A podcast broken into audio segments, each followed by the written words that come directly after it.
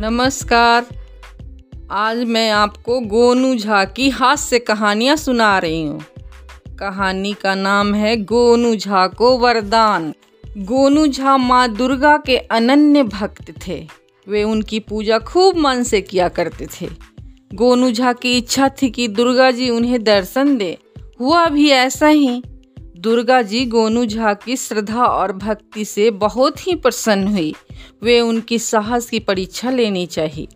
एक रात गोनू झा सोए हुए थे। माँ दुर्गा एकाएक प्रकट हुई। उस समय उनका बड़ा ही भयानक रूप था। यद्यपि वो गोनू झा को डराना चाहती थी, गोनू झा धरती पर झुककर माँ दुर्गा को साष्टांग प्रणाम किए।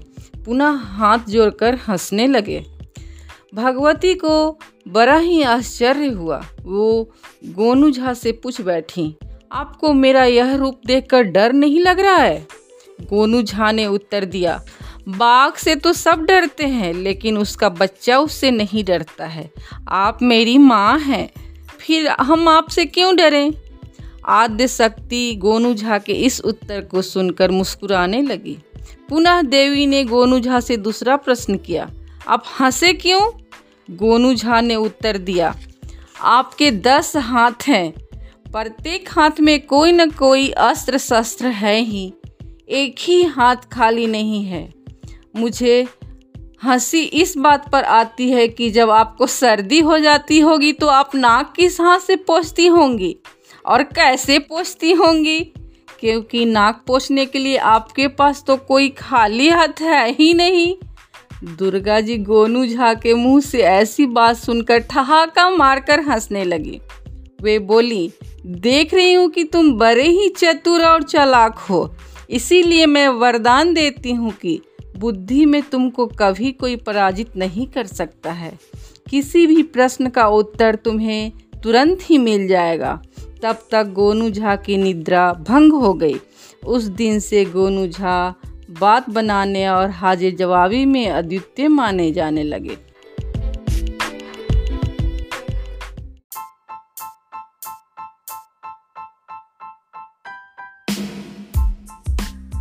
सुनिए गोनू झा की हास्य कथाएँ के एपिसोड टू में दूसरी कहानी, गोनू झा की बिल्ली।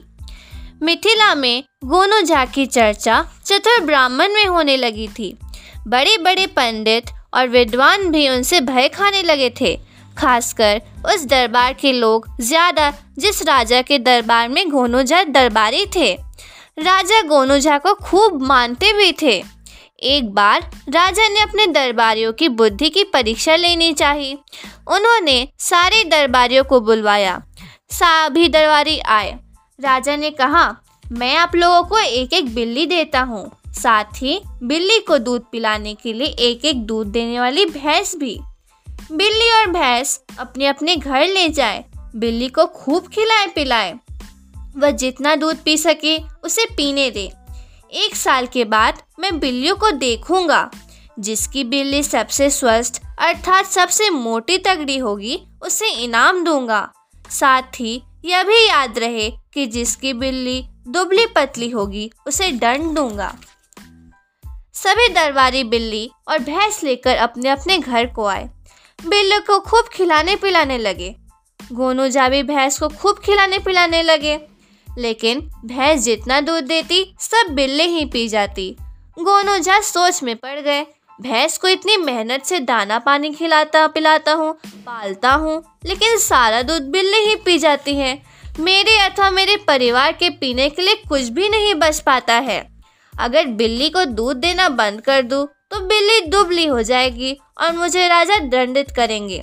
कोई ऐसा उपाय करना चाहिए जिससे सांप भी मर जाए और लाठी भी ना टूटे। अर्थात मैं दूध भी पी जाऊँ और राजा बिगड़े भी नहीं। वे चतुर तो थे ही। उनको एक उपाय सोची एक कटोरे में खूब खोलाया हुआ दूध रखा और बिल्ली को बुलाया। बिल्ली दौड़ कर आ गई। उसने दूध के कटोरे में मुँह लगाया। गोनू जाने बिल्ली की गर्दन पकड़ ली। थोड़ी देर तक बिल्ली को दूध में डुबोए रखा।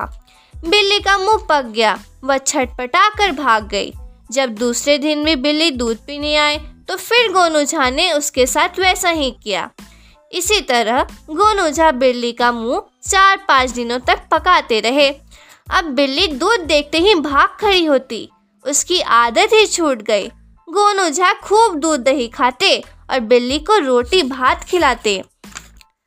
जब एक साल बीत गया तो राजा ने सभी दरबारियों को बुलवाया। सबों की बिल्लियाँ मंगवाई सबों की बिल्लियाँ खूब होस्ट पुष्ट थी। सबों ने अपने अपनी बिल्लियों को खूब दूध पिलाया था। लेकिन गोनू झा की बिल्ली अत्यंत कमज़ोर हो गई थी। राजा ने गोनू झा से इसका कारण पूछा। गोनू झा ने अपनी सफ़ाई देने लगे।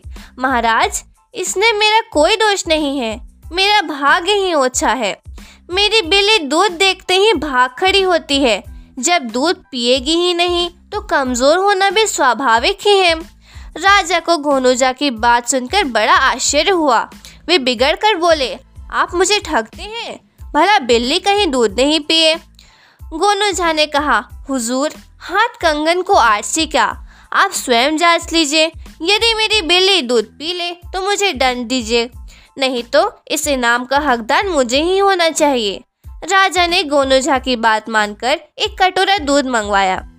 गोनू झा की बिल्ली को दूध के कटोरे के पास ले जाया गया। दूध देखते ही बिल्ली भाग खड़ी हुई।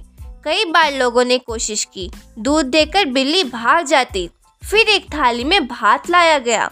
बिल्ली प्रेम से भात खाने लगी। राजा गोनूजा की चालाकी समझ गए थे। बोले, गोनूजा बड़े ही चतुर हैं और इनकी बुद्धि भी सबसे तेज है, इसलिए यह इनाम मैं गोनूजा को ही देता हूँ।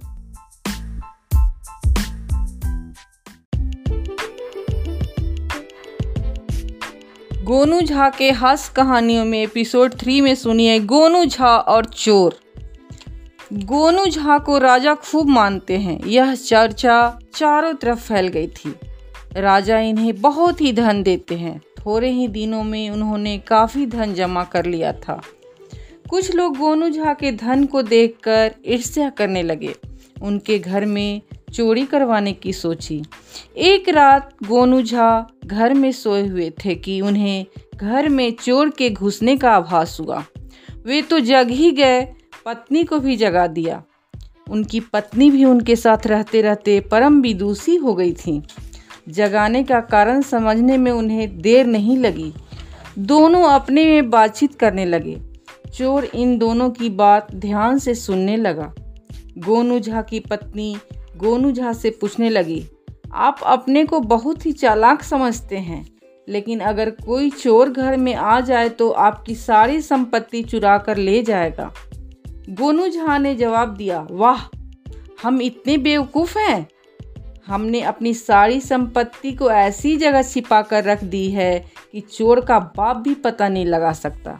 पत्नी बोली, कम से कम मुझे तो बता दीजिए। गोनू झा ने कहा, अभी रात का समय है, उसके संबंध में कुछ भी कहना उचित नहीं होगा। अभी अगर कोई चोर सुन लेगा तो हम लोग सुबह तक रोते ही रहेंगे। गोनू झा की पत्नी जिद करने लगी। गोनू झा को लाचार होकर कहना ही पड़ा। बोले, देखो, अपने घर के पीछे में जो अमरूद का पेड़ है, उसी की डाल में रुपयों की सभी थैलियों को बाँध कर लटका दिया है। कुछ चोर इनकी सारी बातें सुन ही रहे थे। उनकी खुशी का ठिकाना नहीं था। वे सब के सब अमरूद के पेड़ की ओर दौड़े। अंधेरी रात हाथ को हाथ दिखाई नहीं दे रहा था। चोर किसी तरह अमरूद के पेड़ पर चढ़ गए। रुपयों की थैली को खोजने लगे। संयोग ऐसा था कि पेड़ में बिल्ली के अनेक छत्ते लगे हुए थे। अंधेरे में चोरों ने उस छत्ते को ही रुपयों की थैली समझ बैठे। चोर छत्ते जल्दी जल्दी तोड़ने लगे। फिर क्या था? सभी बिल्लियाँ जग गई और सभी चोरों के शरीर में लिपट गई। सब के सब धम धम करके पेड़ पर से गिरने लगे। किसी का हाथ टूट गया तो किसी का सिर फट गया। सुबह सभी के सभी पकड़े गए। बाद में सबों ने समझा कि यह गोनू झा की चाल थी।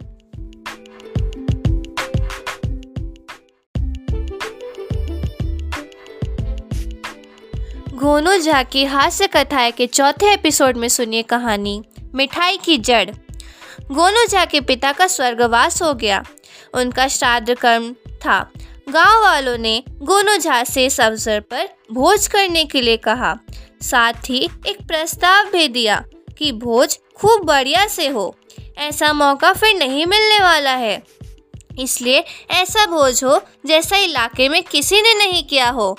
गोनू झा ने उन लोगों को आश्वस्त किया कि हमसे जितना संभव हो सकेगा अवश्य करूँगा। लोगों ने उनसे कहा, आपको संपूर्ण गाँव को मधुर मिठाई का भोज खिलाना पड़ेगा। आप इतना कमाते हैं, पिता के लिए शाम को मधुर भोज भी नहीं कर सकते। गोनू झा ने कहा, उतना तो पार नहीं लग सकता। फिर भी जितनी व्यवस्था हो सकती है, अवश्य करूँगा। हाँ आप लोगों को उसी पर संतोष करना पड़ेगा। इस बात को मानने के लिए कोई तैयार नहीं हुआ। अंत में गोनू झा को स्वीकृत देनी पड़ी। संपूर्ण गाँव में निमंत्रण दिया गया कि गोनू झा सूखा भोज अर्थात सिर्फ़ मिठाई का भोज करेंगे। सभी लोग भोजन के लिए गोनू झा के यहाँ पहुँचे। गोनू झा सभी को आदर पूर्वक बैठाए। पैर धोकर सबके सब आसन पर बैठे। पत्ता बांटा गया। लोगों के मुँह में सिर्फ़ मिठाई के बोझ की कल्पना से पानी भर आया। सबों के पत्तों पर एक, दो, चार खंड टुकड़े परोस दिए गए। लोग अचकचा गए। मिठाई के बदले ई क्यों परोसी गए फिर लोग सोचने लगे कि हो सकता है घोनू जा शायद हम लोगों के साथ मज़ाक किए हों। मिठाई अब परोसी जाएगी। सभी लोग मिठाई की आशा में बहुत देर तक बैठे रहे। कुछ देर तक जब मिठाई नहीं परोसी गई, तब लोग उतावले होने लगे। भूख के कारण सभी लोग छटपटाने लगे। बहुत प्रतीक्षा के बाद गोनू जा पहुँचे। लोगों ने गोनू झा से प्रश्न किया, मिठाई परोसने में इतनी देर क्यों हो रही है? गोनू झा ने छूटते ही जवाब दिया, वाह, मिठाई तो परोसी जा चुकी है, आप लोग बैठे क्यों हैं? खाते जाइए। लोग अवाक रह गए। जवाब नहीं सोच रहा था। फिर भी बोलने लगे, यही मिठाई का बोझ है। गोनूजा ने उत्तर दिया, क्यों नहीं? सब मिठाई की जड़ एक ही तो है। हमने सोचा, इतनी परेशानी क्यों उठावे? इसलिए सब मिठाई की जड़ ही आप लोगों के सामने परोस दी गई। इससे अच्छा सूखा बोझ और क्या हो सकता है?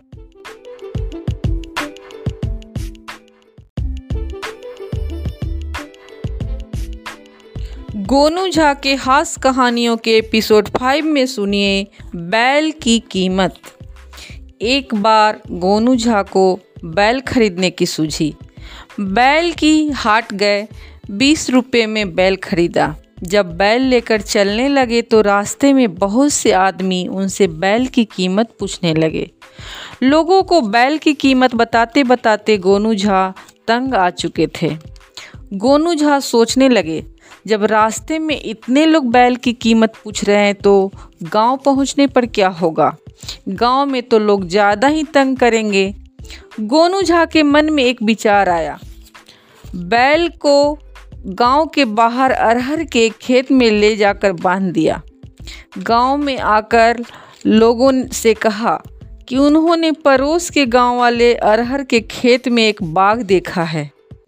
यह सुनते ही गाँव वाले अस्त्र शस्त्र लेकर उस खेत की ओर चल पड़े। उस अरहर के खेत को चारों तरफ़ से घेर लिया।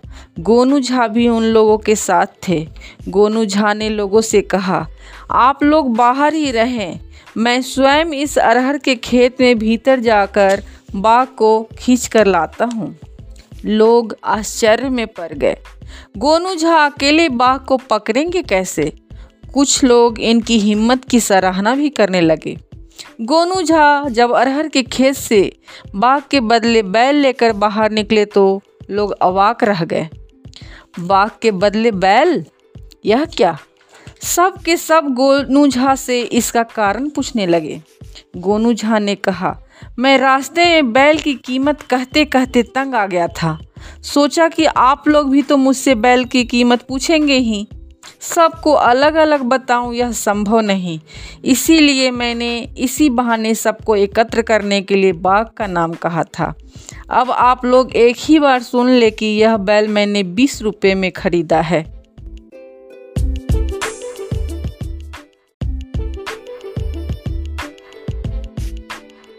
गोनू झा के हास्य कहानियों के छठे एपिसोड में सुनिए कहानी, जब मर कर सबको पहचाना।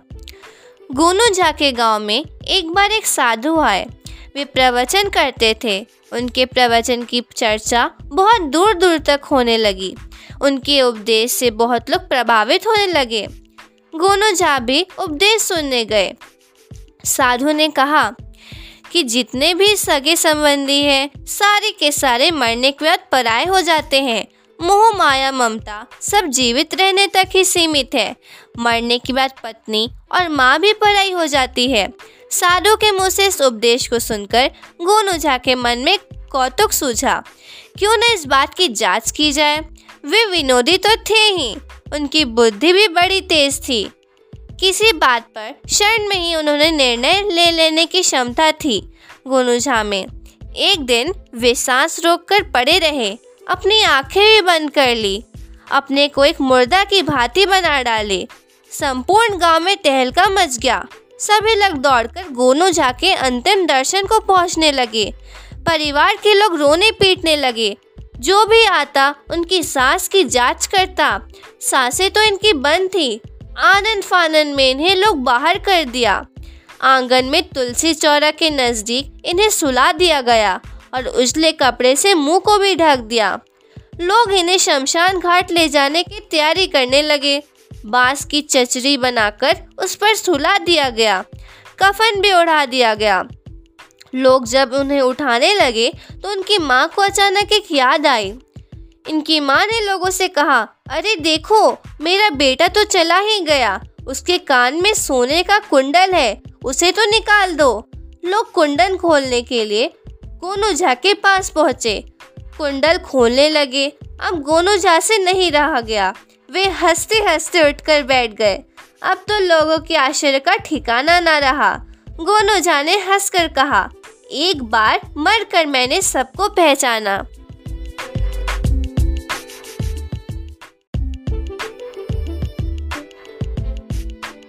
गोनू झा के हास कहानियों के एपिसोड सेवन में सुनिए कहानी तहसीलदार की मूछ। गोनू झा के इलाके में राजा द्वारा भेजा गया एक तहसीलदार था। वह रैयतों से ज़मीन की मालगुजारी वसूल किया करता था। वह बड़ा ही क्रूर और बिगड़ैल था। उसके व्यवहार से उस इलाके के लोग बहुत ही नाखुश रहा करते थे। वह जिस किसी भी गाँव में पहुँच जाए, उस गाँव के लोगों की नींद हराम हो जाती थी। लोग उससे तंग और तबाह रहा करते थे। सब लोग मिलकर राजा के दरबार में पहुँचे। सबों ने उस तहसीलदार की शिकायत की, लेकिन राजा ने लोगों की बात अनसुनी कर दी। लोगों को अब दूसरा कोई उपाय नहीं सूझ रहा था। एक बार गोनू झा राजा के काम से कुछ दिनों के लिए बाहर चले गए थे। तहसीलदार गोनू झा से भय खाता था, इसलिए वह गोनू झा के रहते कभी भी इनके घर पर ज़मीन की मालगुजारी वसूलने नहीं गया। इस बार उसे मौका मिला। वह इनके घर पहुँचा। इनकी माँ को मालगुजारी के लिए खड़ी खोटी सुनाया। जब गोनू झा कुछ दिनों के बाद घर लौटे तो माँ ने तहसीलदार की सारी कारगुजारी गोनू झा से कह दी। गोनू झा गाँव के लोग से भी मिले। सब के सब उस तहसीलदार की कहानी कहने लगे। वह किसी का खेत जुतवा ले, किसी से बेगाड़ी करवा ले, किसी को पिटवा दे, कारण उसके साथ एक सिपाही भी था। सबों ने गोनू झा से इस तहसीलदार से छुटकारा पाने की जुगाड़ लगाने को कहा। ऐसा उपाय करने को कहा जिससे वह तहसीलदार गाँव छोड़कर भाग जाए। गोनू झा ने सबों को चिंता से मुक्त रहने के लिए आश्वस्त किया। गोनू झा राजा के दरबार में समय से पहले पहुँच गए। राज में अकाल पड़ा था। उसके निदान के लिए दरबारियों की बैठक होने वाली थी।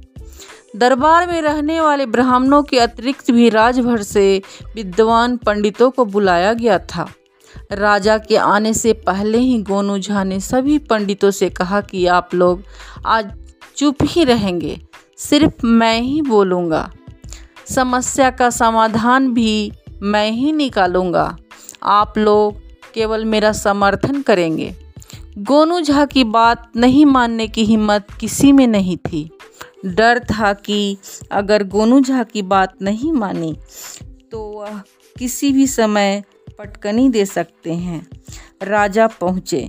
अकाल से मुक्ति के लिए दरबारियों से उपाय सुझाने को कहा। सबों ने इस समस्या के समाधान के लिए गोनू झा को अधिकृत किया। राजा ने गोनू झा से पूछा, पंडित जी, लोगों को इस अकाल से त्राण कैसे मिल सकता है? गोनू झा ने कहा, हुजूर, मूछे समाप्त करके। मूछे समाप्त करके? यह कैसा मज़ाक है? राजा ने गोनू झा से पूछा, यह मज़ाक नहीं, हकीकत है हुजूर। आपके राज में एक मनहूस तहसीलदार है। उसकी बड़ी बड़ी मूछें ही अकाल का कारण है। वह अनिष्टकारिणी मूछें हैं। गोनू झा ने बड़े ही विश्वास के साथ कहा। राजा ने पूछा, पंडित जी, इसका उपाय? इसका उपाय है अन्नदाता? राजा ने पूछा, क्या? गोनू झा ने कहा, हुजूर एक यज्ञ किया जाए और उस यज्ञ की पूर्णाहुति के दिन उस तहसीलदार की मुछे उखाड़ कर होम में रख दी जाए। संपूर्ण राज्य का कल्याण हो जाएगा। गोनू झा के इस प्रस्ताव का सभी पंडितों ने समर्थन किया। गोनू झा के प्रस्ताव का समर्थन करना उन लोगों की व्यवस्था थी। राजा के आदेश से उस तहसीलदार की खोज शुरू हुई। गोनू झा के इलाके का ही तहसीलदार बड़ी बड़ी मूछों वाला था। उसे पकड़ कर लाया गया। दरबार के चार मुस्तंड पहलवान को उसकी मूछें उखाड़ने का आदेश गया। पहलवानों ने उस तहसीलदार को ज़मीन पर पटक कर उसकी सभी मुछें उखाड़ ली। तहसीलदार दर्द से करहता और छटपटाता रहा। गोनू झा भी वहाँ पहुँच गए। इन्हें देखते ही तहसीलदार समझ गया कि यह सब गोनू झा की ही चाल है। फिर कभी भी इनके इलाके में नहीं गया।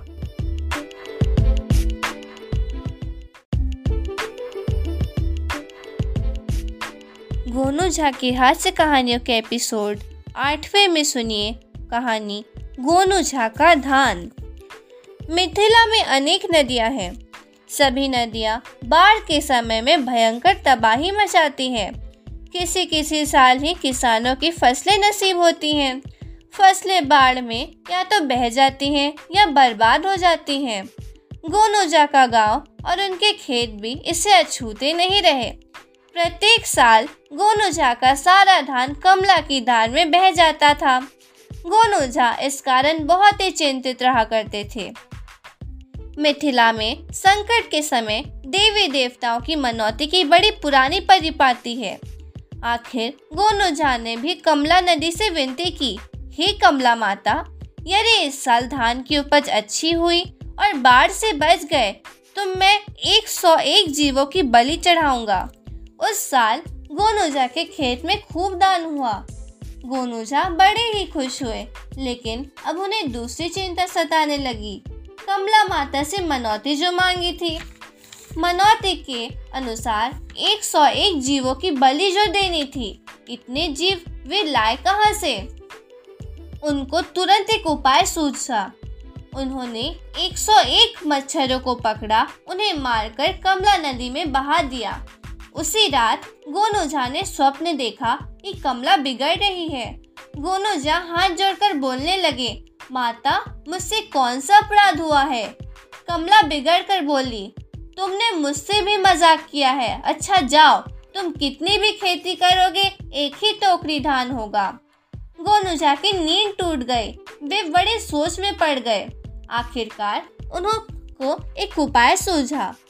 धरती के अंदर एक बड़ा सा गड्ढा खोदा। उसके ऊपर मुँह के लिए एक छोटी सी जगह छोड़ दी, उस पर एक टोकरी रख दी।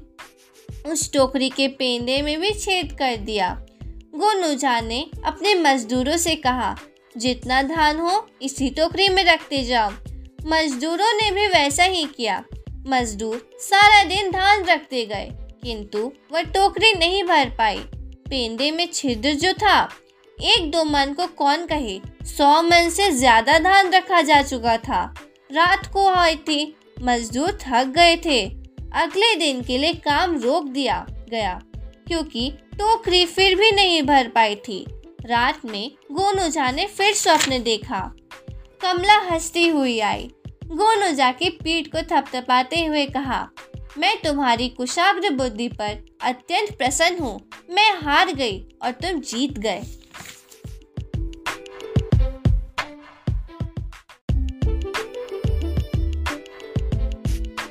गोनू झा के हास्य कहानियों के एपिसोड नाइन में सुनिए गोनू झा और उनका महाजन। प्रारंभ में गोनू झा बड़े ही गरीब थे।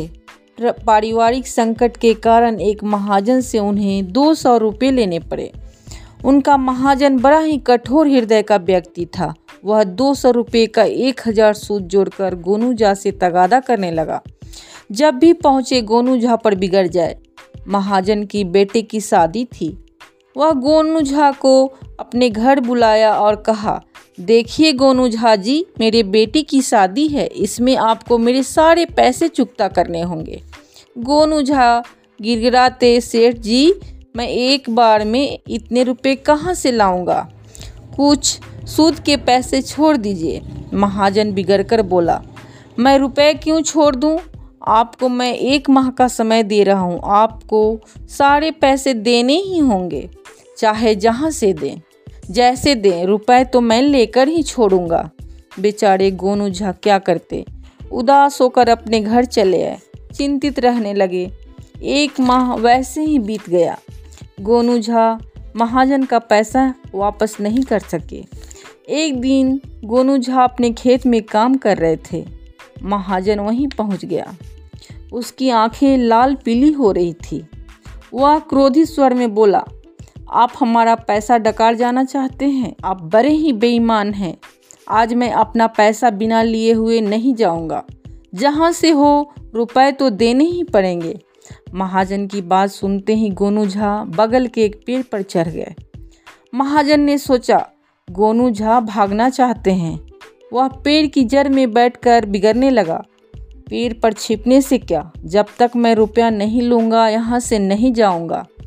गोनू झा पेड़ की डाल में अपना गमछा बांधकर कहने लगे, देखिए सेठ जी, आपके कारण ही फांसी लगाकर मर रहा हूँ।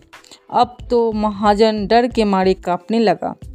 वह सोचने लगा, यदि सचमुच में इन्होंने फांसी लगाई तो पहली बात यह कि मुझे ब्रह्म हत्या का पाप लगेगा। दूसरी बात, अगर इसकी जानकारी राजा को मिल गई तो राजा हमें ज़िंदा ही भागसी में झुकवा देंगे। ऐसा सोचकर वह कहने लगा, नहीं नहीं, ऐसा नहीं कीजिए। मुझे जाने दे, फिर जो मन में आए कीजिएगा। यह कहकर वह विदा होने लगा।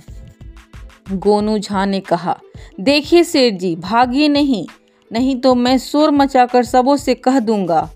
अब मैं आपके समक्ष ही फांसी लगाकर मरूँगा और राजा को मैं पत्र लिखकर भिजवा चुका हूँ कि महाजन द्वारा तंग करने के कारण मैं मर रहा हूँ।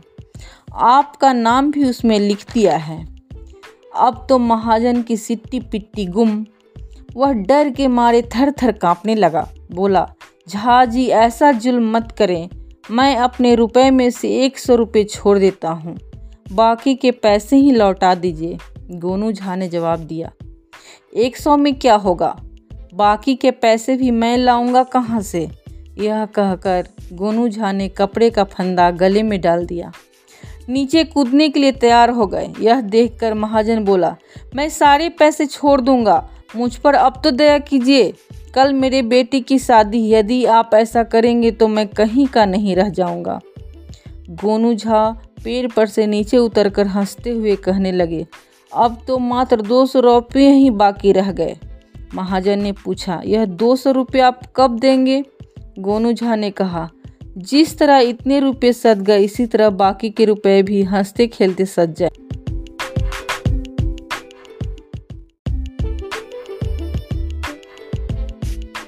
गोनू झा के हास कहानियों के एपिसोड टेन में सुनिए, बैल का घी। गोनू झा दरबारियों में तो प्रिय थे ही, राजा के भी वे उतने ही प्रिय थे। विनोदी स्वभाव के होने के कारण आमोद प्रमोद तो किया ही करते थे। किसी भी प्रकार के कठिन प्रश्नों का उत्तर देने में भी वे नहीं चुकते थे। एक दिन राजा सभी दरबारियों के साथ अपने दरबार में बैठे हुए थे। उसी समय राजा को एक शरारत सूझी। उसने गोनू झा से कहा कि मुझे बैल का घी ला दीजिए। अगर आप बैल का घी नहीं ला सके तो आपको फांसी पर चढ़वा दूँगा। दरबार समाप्त होते ही गोनू झा तीन दिन का समय लेकर अपने घर चले गए और अन्न पानी त्याग कर अपने पलंग में गए। उनकी पुत्री जब भोजन करने के लिए उन्हें बुलाने गई तो उन्हें बहुत ही चिंतित देखा। उसने अपने पिता से इस चिंता का कारण पूछा।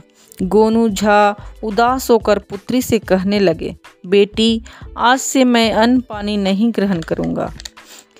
क्यों पिताजी? बेटी राजा ने मुझसे बैल का घी मांगा है। तुम ही बताओ मैं बैल का घी राजा को कहाँ से ला कर दूँगा? अगर मैं बैल का घी राजा को नहीं दे सका तो वे मुझे फांसी पर चढ़वा देंगे। इस चिंता के कारण मुझे कुछ भी अच्छा नहीं लगता है।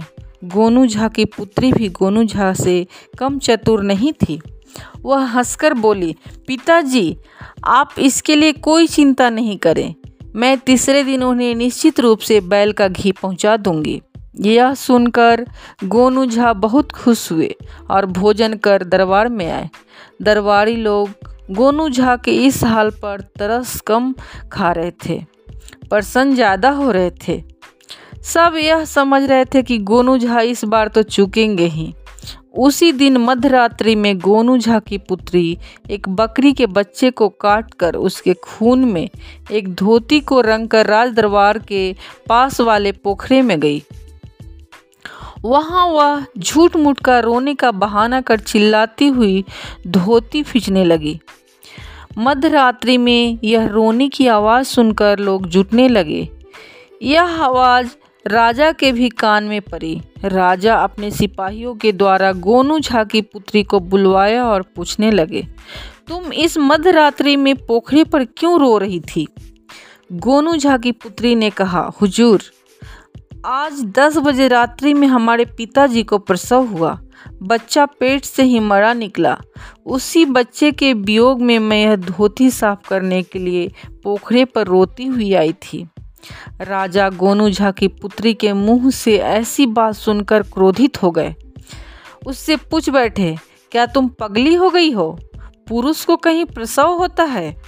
गोनू झा की पुत्री ने कहा हाँ दयानिधे अगर पुरुष का प्रसव होना संसार में असंभव है तो बैल का घी कैसे संभव हो सकता?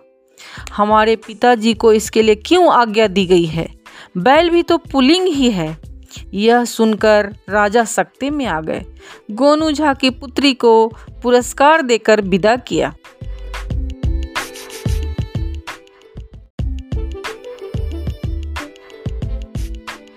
गोनू झा की हास्य कहानियों के ग्यारहवें एपिसोड में सुनिए गोनू झा का श्राद्ध। राजा बराबर गोनू झा से कहा करते थे कि आपके मरने पर, आपके श्राद्ध में आपके पुत्र को मैं काफ़ी सहायता करूँगा। गोनू झा ने सोचा कि क्यों ना राजा की भी परीक्षा ली जाए। एक दिन वे अपने पुत्र को उत्तरीय पहनाकर राजा के दरबार में भेजा। अपने दो चार दिनों के लिए घर में ही छिप गए। अपने पुत्र से कहा कि दरबार में जाकर राजा से कहना कि हमारे पिताजी का स्वर्गवास हो गया है। इसलिए अपने कथानुसार मुझे पिताजी के श्राद्ध संपन्न कराने के लिए सहायता करें। पहले तो राजा गोनू झा की मृत्यु का समाचार सुनकर बहुत ही दुखी हुए। फिर तुरंत गोनू झा के पुत्र को दस हज़ार रुपए देने की आज्ञा दिए। राजा का आदेश पत्र लेकर गोनू झा का पुत्र, वज़ीर, दीवान और खंजासी के पास गया। सबों ने गोनू झा के पुत्र से रुपया निकासी के लिए एक एक हज़ार घूस मांगे। गोनू झा का पुत्र सात हज़ार रुपये लेकर अपने पिता के पास गया। दूसरे दिन गोनू झा प्रातः स्नान पूजा से निवृत्त होकर राजा के दरबार में गए। सभी लोग गोनू झा को देखकर आश्चर्यचकित हुए। राजा ने गोनू झा से कहा कि आपके पुत्र के द्वारा ज्ञात हुआ कि आपका स्वर्गवास हो चुका है? गोनू झा ने हँसते हुए जवाब दिया, जी, मैंने सोचा कि एक बार मरकर भी सबको पहचान लिया जाए और आपके दरबार के कुछ लोगों को तो पहचान ही गया। गोनू झा रिश्वत की सारी कहानी राजा से कहने लगे। यह सुनकर राजा को अपने दरबार में हो रहे कृत्यों का भी पता चला। उन्होंने तीनों कर्मचारियों को जुर्माना तो किया ही, भविष्य में फिर ऐसा कहीं नहीं करने की चेतावनी भी दी।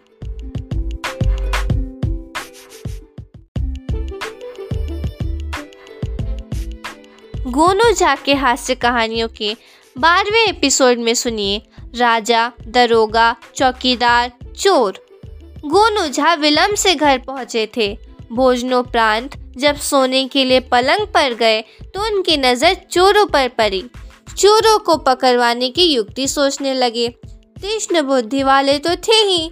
पत्नी से हंसकर बोले, भोनों की भाभी जब तुम्हें प्रथम पुत्र रत्न की प्राप्ति होगी तो उसका क्या नाम रखोगी? बेचारी पत्नी हँसते हुए बोली, जब पुत्र पैदा होगा तब देखा जाएगा। फिर भी गोनुजा नाम रखने की जिद करने लगी। गोनुजा की पत्नी बोली, जब आप कहते हैं तो सुन ही ले, मैं उनका नाम राजा रखूँगी। जब दूसरा पुत्र होगा तब तब आप जो कहेंगे वही रखूँगी। गोनुजा कहने लगे कि उसका नाम दरोगा रखना। अगर तीसरा पुत्र जन्म लेगा तो उसका नाम क्या रखोगी? गोनुजा की पत्नी बोली, उसका नाम आपके कथानुसार रखूँगी। गोनुजा ने हँसते हुए कहा, उसका नाम चौकीदार रखना और सुन लो, अगर चौथा पुत्र हुआ तो उसका नाम चोर रखना। हाँ एक और बात, अगर चारों पुत्र कहीं खेलने के लिए चले जाएँगे और आपको कोई आवश्यकता पड़ी तो चारों पुत्र को एक ही बार कैसे पुकारोगी? जरा ज़ोर से पुकारो तो। अपने पति की बात कैसे नहीं मानती? बेचारी ज़ोर से चिल्लाने लगी। राजा, दरोगा, चौकीदार, चोर। मध्य रात्रि में राजा, दरोगा, चौकीदार, चोर का नाम सुनकर लोग दौड़ पड़े। चोर भागने लगा, लेकिन पकड़ा गया। गोनू झा के मुँह से सारी बातें सुनकर लोग उनकी चतुर बुद्धि पर आश्चर्य करने लगे।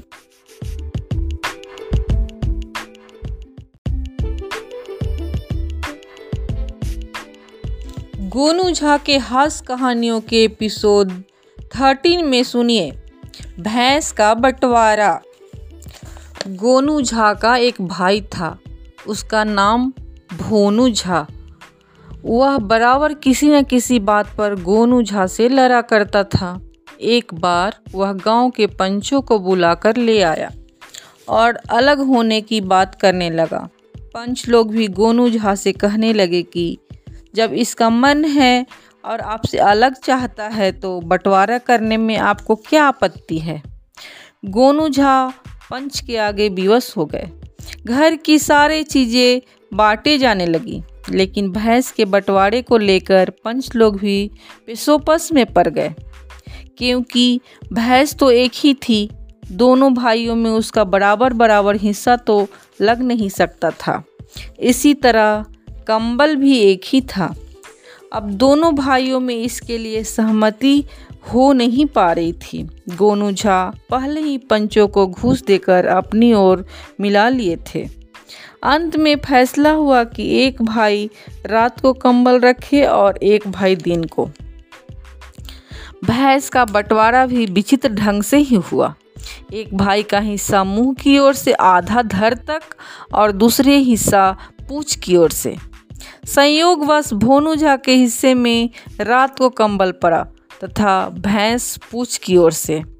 किंतु गोनू झा इस बंटवारे से खुश नहीं थे क्योंकि वे दिन भर कंबल को झाड़ते, सुखाते और जब रात में ओढ़ने की बारी आती तो गोनू झा के हिस्से में पड़ जाता। ठीक इसी तरह भैंस मुँह की ओर से हिस्सा में मिली थी, इसलिए भैंस चराना इन्हें पड़ता, पानी इन्हें ही पिलाना पड़ता और दूध भोनू झा धोकर ले जाता। गोनू झा तिलमिला कर रह जाते। एक रोज़ जब बर्दाश्त नहीं हुआ तो उन्होंने भोनूजा से कहा, भाई, मैं इतनी मेहनत करके भैंस को खिलाता पिलाता हूँ, किंतु दूध मुझे कभी भी नसीब नहीं होता। यहाँ तक कि गोबर भी तुम ही उठा कर ले जाते हो। उचित है कि इसमें से कुछ भी मुझे भी दे दो। भोनू झा बिगड़ गए। जब पंचों ने बंटवारा कर दिया है, तब उचित और अनुचित क्या? जिसके भाग में जो था, वह मिला। गोनू झा खून का घूट पीकर रह गए, लेकिन उनकी बुद्धि तो तेज दौड़ती ही थी। एक तरकीब निकाली। उस दिन उन्होंने भैंस को दिन भर कुछ भी ना तो खिलाया और न ही कुछ पिलाया। शाम को जब चलने लगे तो कंबल को भी पानी में भिगो दिया। रात में जब भोनू झा ओढ़ने के लिए कंबल लेने गया तो देखा कि कंबल भीगा हुआ है, वह बिगड़ गया। उसने गोनू झा से कहा, यह कैसी शरारत है? कंबल क्यों भिगो दिया है आपने? अब मैं रात में क्या और कर सोऊँगा? गोनू झा इस मौके की तलाश में तो थे ही। हंसकर बोले, वाह, इससे तुम्हें क्या लेना देना? अपनी चीज़ को मैं भिगो कर रखूँ या सुखा कर? रात में तो मैंने नहीं भिगोया है। भोनू झा जल भून कर रह गया। उसे कोई जवाब नहीं सूझा। वह भैंस दुहने चला गया। वह भैंस दू ही रहा था कि एकाएक गोनू झा पहुँचे और ताबड़तोड़ भैंस के मुँह पर लाठी से मारने लगे। भैंस छटपटाने लगी और वह ऐसी लतार फेंकी कि बोहनू झा चारों खाने चित्त हो गया। सारा दूध मिट्टी में मिल गया। चोट जो आई वह अलग से।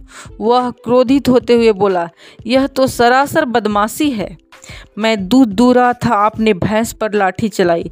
भैंस को भी चोट लगी और मुझे भी।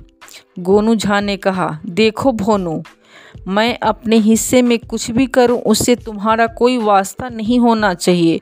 और इससे तुम्हारा क्या हानि होती है, मुझसे, मुझे इससे क्या? गोनू झा के इस उत्तर से भोनू झा बहुत ही शर्मिंदा हुआ। उस दिन से भैंस तथा कंबल का बंटवारा उचित रीति से होने लगा।